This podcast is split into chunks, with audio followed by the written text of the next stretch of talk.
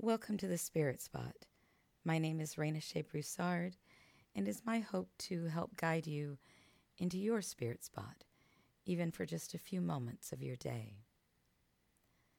I invite you to set aside whatever you have in front of you, settle back into your seat, and let's begin with three slow, even, deep, conscious breaths.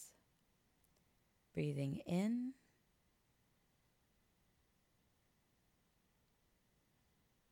And breathing out. Breathe in.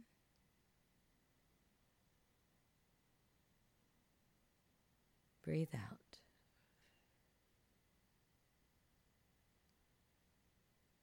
Breathe in.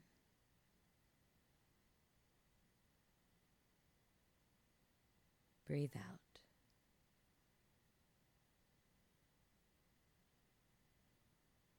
Your touchstone for today is the word energy.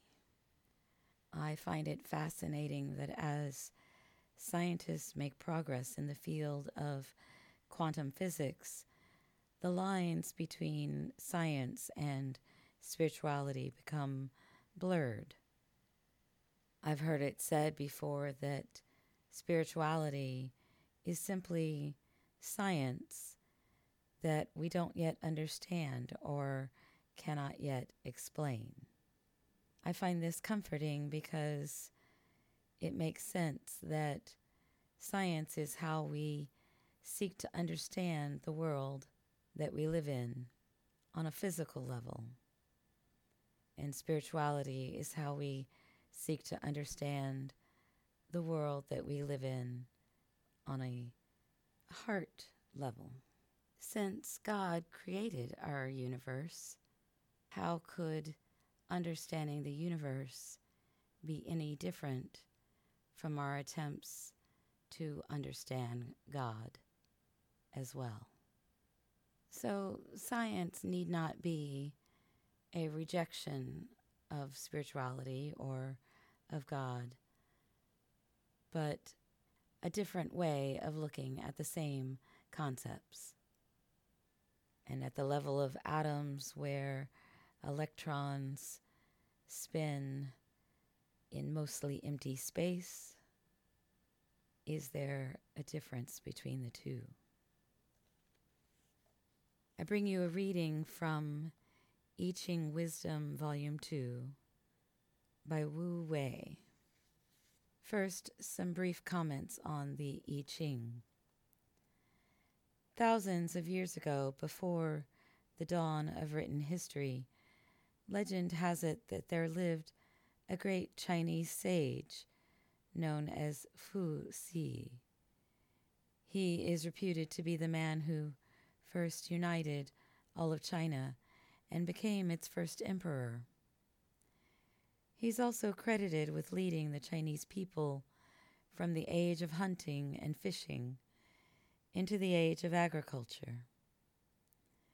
As you can imagine, that was a long, long time ago 6,000 years at the earliest, and more likely 10,000.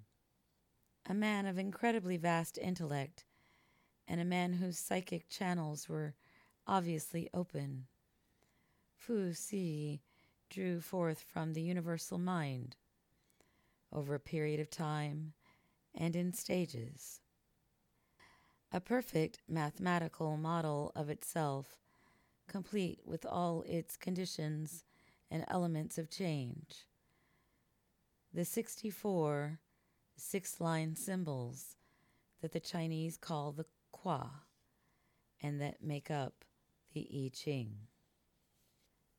Number three, matter and energy are one. Wu Wei's comment The universe is a collection of energy. Even what we think of as space is a field of energy. Matter is an intensification of that energy. The universal law of conservation of energy provides that energy cannot be lost or destroyed, only changed from one form to another, from one state to another, as flaming wood becomes heat and sunlight becomes flowers. We and everything else are all made of the same energy. We can never be apart from that energy. Separation, therefore, in that basic way, is an illusion. Knowing that we need not feel lost, apart, or alone, and knowing separation to be an illusion, we become fit to care for each other. All is one. Since the universe is eternal, we are eternal. Since the universe is perfect, we are perfect. In the universal sense of the word, we cannot be harmed. We are part of the glory of it all. Is that not wonderful? Again, your touchstone for today is the word energy. I invite you to pause several times throughout your day for three conscious breaths and to reflect on this energy of which we are all created. And may you create a great day.